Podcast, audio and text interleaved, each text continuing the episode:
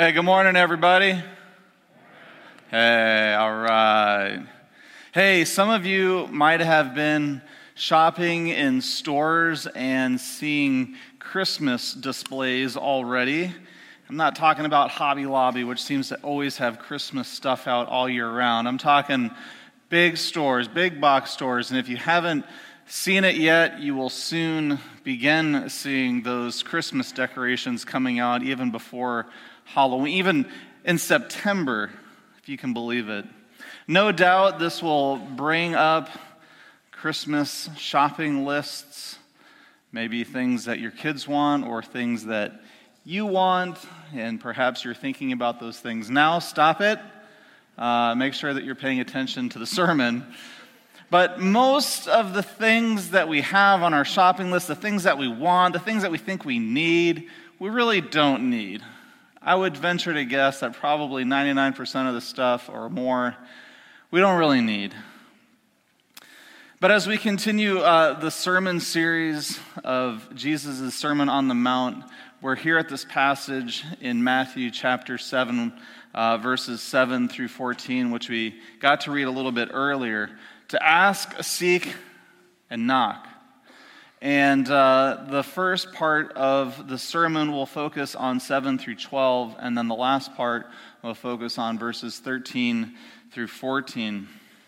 Now, this particular passage is where some in the Christian faith uh, take this passage and they uh, use it to promote a health and wealth gospel or a prosperity gospel, meaning, you know, you give to God and God is going to give to you. You know, you give and, and, and you're going to receive big things from God. And I'm not here to preach about that, nor do I think this particular scripture passage supports such an idea. But as we get into uh, verses 13 through 14, I think we need to be challenged and make a, an assessment of ourselves of what road we're on right now. So let's read together Matthew chapter 7, uh, verses 7 through 12. It'll be up on the screen. Ask, and it will be given to you. Seek, and you will find. Knock, and the door will be open to you. For everyone who asks, receive, and the one who, uh, the one who seeks, finds. And to the one who knocks, the door will be opened. Which one of you, if your son asks for some bread, gives him a stone? Or if he asks for a fish, will give him a snake? If you, then, though you are evil, know how to give good gifts to your children, how much more will your Father in heaven give, give good gifts uh, to those who ask?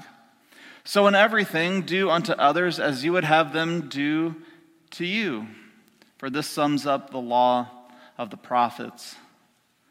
Now, Jesus gives this order ask, seek, and knock, but these are all petitions. These are all going to God uh, and making a request, going and seeking out God.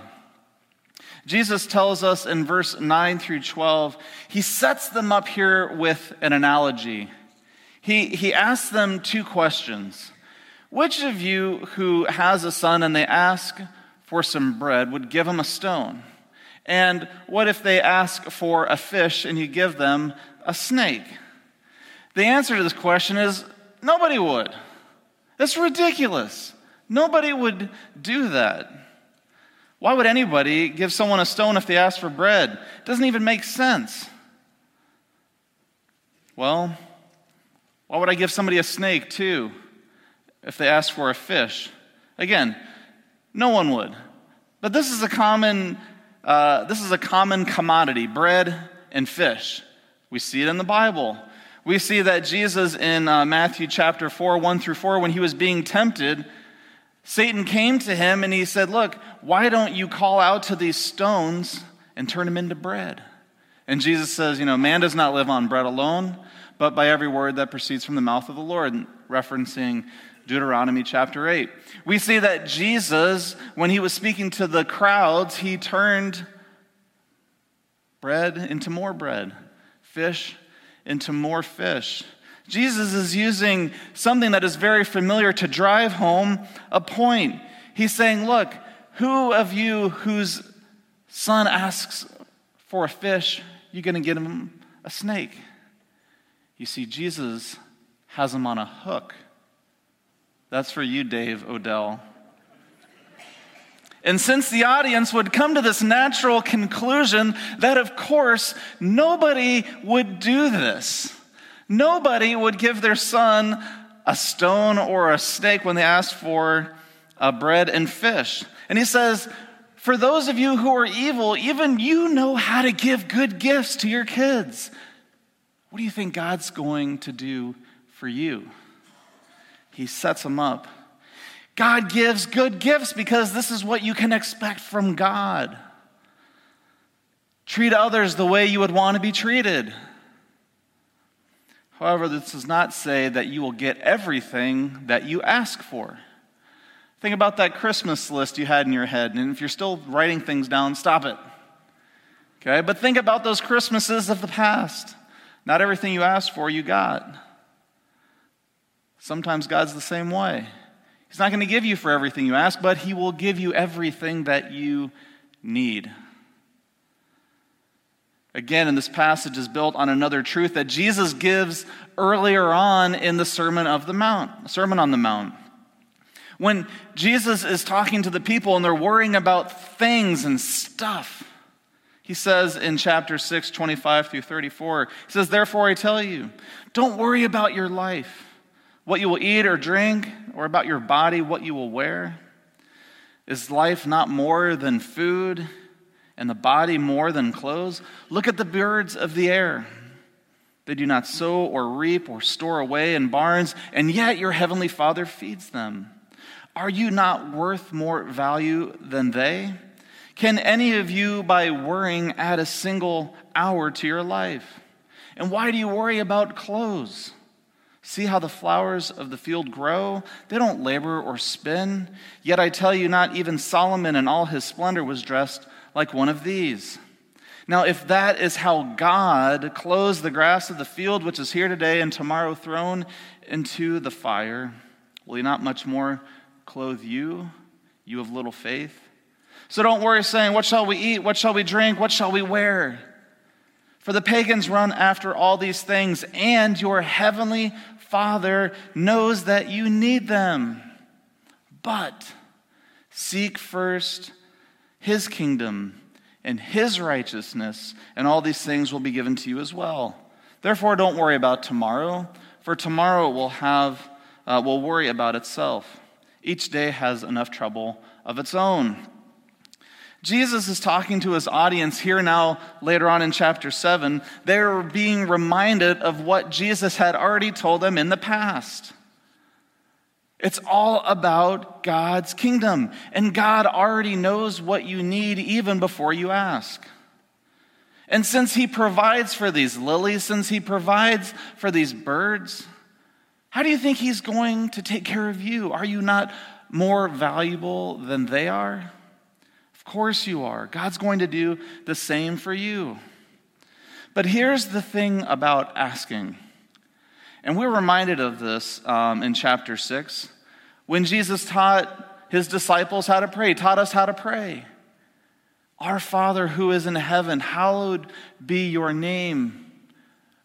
My kingdom come, my will be done. No, it says, Your kingdom come, your will be done on earth as it is in heaven.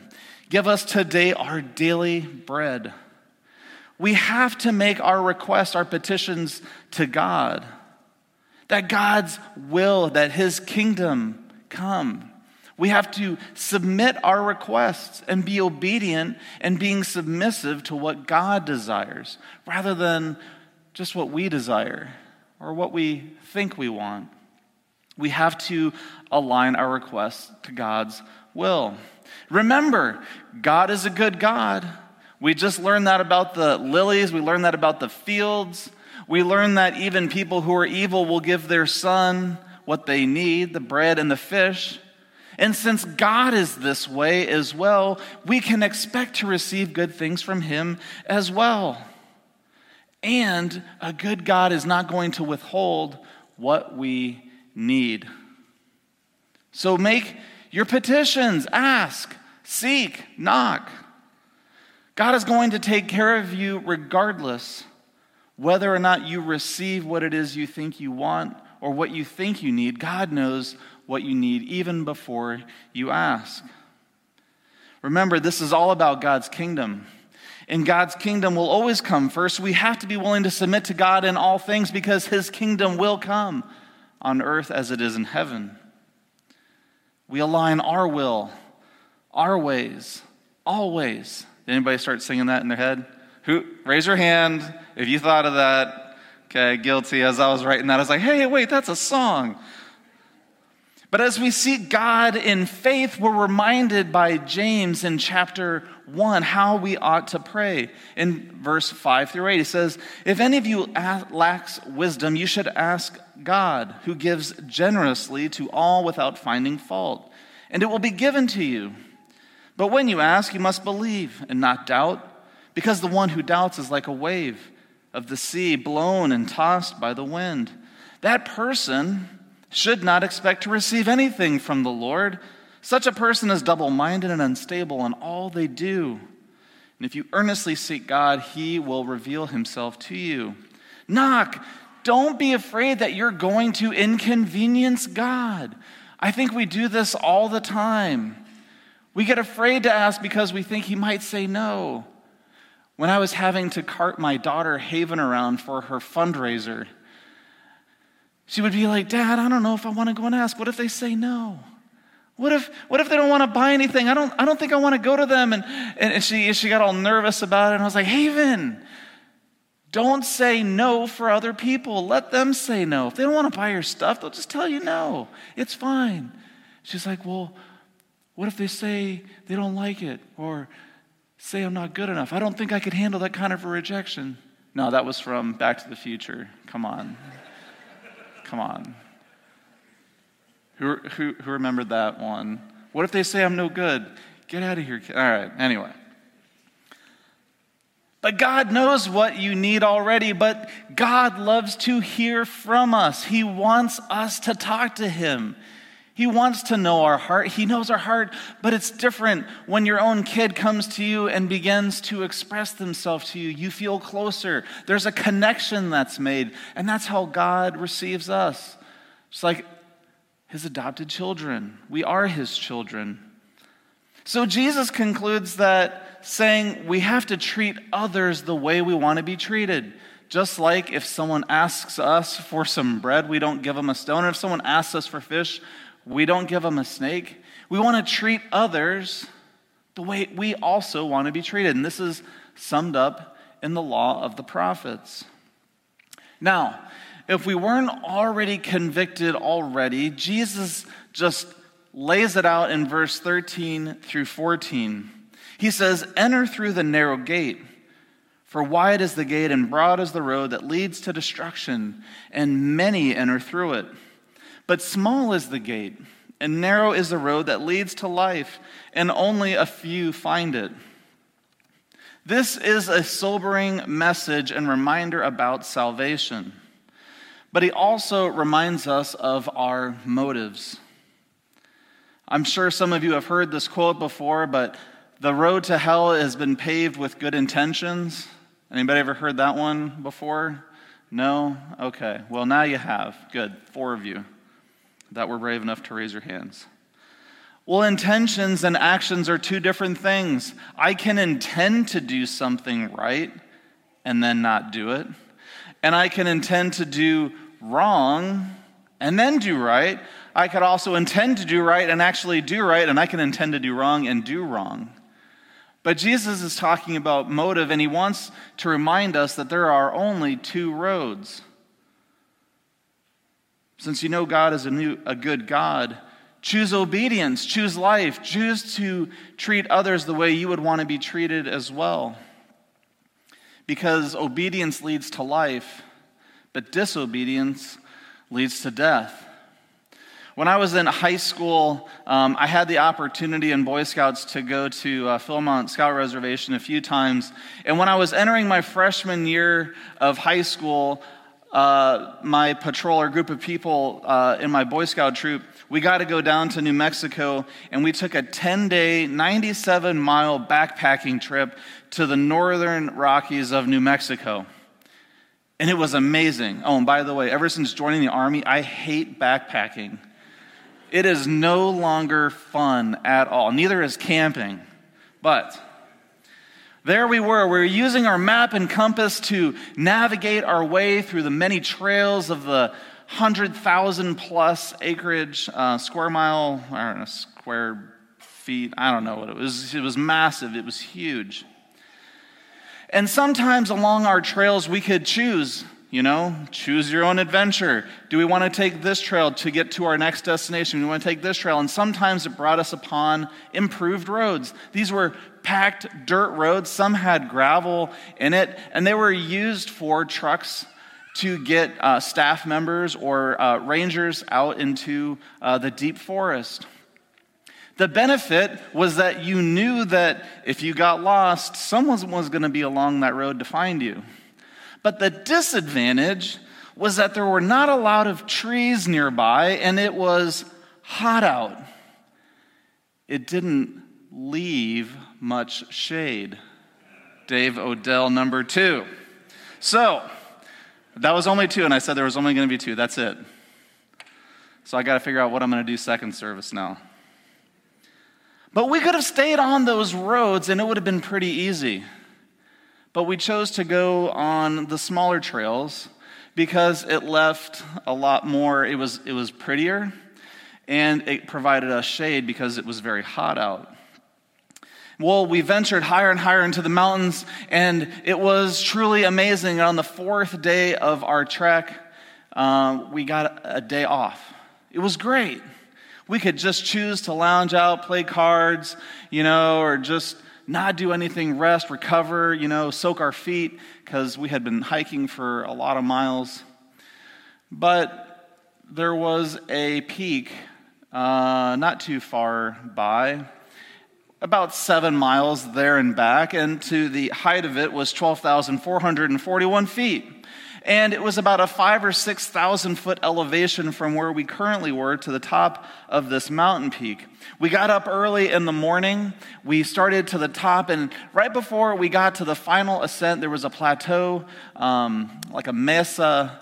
And we got there, and there it was. We just looked up, and it was massive. There was a trail that you could barely see, and it was a 10 to 15 to 30% incline over broken rock from dynamite explosions when people were looking for gold. And so you're walking up loose rock at this ridiculous uh, grade.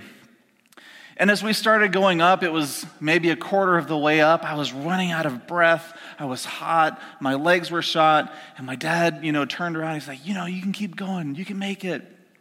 And people in my uh, Boy Scout troop kept going, and I was watching them. I'm like, all right, I'm not going to give up. I'm going to, I got to make it, got to make it, got to. I didn't do that. I didn't do that. But I finally made it to the top, and it was exhausting. But as soon as you got up there, you could just see over everything. You could see other mountain peaks way off in the distance. You were above the clouds. It was, ama- it was really windy, but it was amazing to see where I had been to where I was now. And as I think of Jesus' Sermon on the Mount talking about the road, I think of, man, that was a hard road, but it was well worth the journey. It's not always the easiest road, but it is a good road. And Jesus is talking to his audience, and he's saying, Look, there's only two roads. You can be on the easy road, and, and believe me, there's a lot of people on that road, and it's very wide, and there's a gate, and it's wide as well, but it's going to lead to destruction. But you want to be on the narrow road the, that leads through the narrow gate. You want to know for sure that you are on that right road. So I'm going to close with the words of Billy Graham in a sermon that he did some while ago. He said, Many people will say that you ought to be broad minded about this. They want to say, it's too narrow minded to have all these rules and regulations and discipline. Well, suppose a mathematician says, let's approach mathematics broad mindedly. You know, uh, let's say 2 plus 2 equals 4, but that's, that's too narrow minded. Let's say it equals 4.5 or, or 5. No, of course, because uh, let's have some flexibility. Of course, these are only mathematical formulas. Or let's say a chemist decides, yeah, we're a little too broad minded here. Let's, uh, let, us be more broad minded. Let, let's just add a little bit of this, a little bit of that. Let's see what comes up. He could explode the whole university. You see, a chemist is narrow minded, a mathematician is narrow minded. There are rules and regulations for math and chemist, uh, chemistry, and there is also a narrow gate to heaven. Jesus has outlined the road and the way and the method of getting to heaven. And are you going to decide your own way? How foolish. I tell you, if you're not on the narrow road, you get on it before this day is over. Go through that narrow gate at any cost. Be sure that you're on that narrow road that leads to eternal life. The moment that you receive Jesus Christ as your Savior, it doesn't mean that you complete your journey, it means that you start. It means that you're born anew. It means that you go through the gate, you get on the right road, and you start in the right direction. On this path, there's going to be problems and difficulties. It's going to be rough. It'll be crooked at times, but I'll always be leading upward. And God will always give you the strength and the grace and the power to live that life. And the moment that you enter through that narrow gate, when Jesus says, you will have eternal life. But here's the tragedy Jesus says that only a few will find it. Today, you have an opportunity of being in that small minority who will enter through the narrow gate and receive eternal life. By faith, you can receive him. You can come to the cross, find forgiveness of your sins, and find new life. What do you have to do?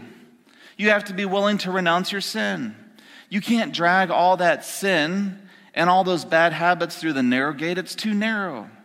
You've got to be willing to leave them behind. I said willing. I didn't say you could do it. I said you have to be willing. And if you're willing, God will give you the strength to turn from your sins. And then by faith, you receive Jesus Christ. It is by faith that you receive and that you commit your life to Christ. So give your life to Christ, and it doesn't mean that you give up your career or your business. It means that you go back to your career, you go back to your business for the life of Christ that is now in you. Unless it's something dishonest, make the choice. Turn from the broad road to the narrow road today. So, as we heard from the message of Billy Graham in his, uh, it was titled, Which Road Are You? Ask yourselves now, am I on the right road? Am I on the narrow road? Am I going to enter in through the narrow gate? If you don't know what road you're on and you want to be absolutely sure of what road you're on, I'm going to give you an opportunity to do that this morning. Just like the challenge of Billy Graham, he says, Don't leave here today without deciding what road you're going to be on. So I'm going to pray. And I'm going to join all of us to pray together. And for those of you who are not sure what road you're on, or if you want to be on that right road that leads to life and not to the road that leads to destruction, you can pray along with me. And if this is your prayer, I want to know about it. But let's pray and let's go to God. God, we recognize that we fall short of your glory day in and day out. We recognize that we have sometimes been living our lives the way that we want to without any concern for others or for you. God, we're selfish. We take advantage of people. We desire, um, we desire our will and our way. God, we do not submit to you. But God, we recognize that this road that we've been walking on is going to lead to destruction if there isn't a change in our life. And God, I ask that now you convict the hearts of those who are praying right now, God, that they would receive you. Jesus, we pray and we ask you to help us to walk away from our sin to renounce them, to, to come to you with open arms saying, I can't do this on my own. God, I need a new life. God, we know that you are good and that you give good gifts to your children and that you will meet every single need. And I'm sorry for doubting you, and I'm sorry that I've rejected you, but now I want to receive you into my life today, and I want to start that new journey on that narrow, through that narrow gate. God, to be on that narrow road that leads to life. So help me as I embark on this new journey. Amen. If this is you, we would love to be able to pray with you uh, after the service or during the week. Um, as people are leaving today, uh, we just invite you to come forward. Let us know that you made a decision or write it on your response card. We would love to be able to connect with you. That would have been the best decision you would have ever made in your life, and we want to celebrate with you. Let us continue in our worship this morning.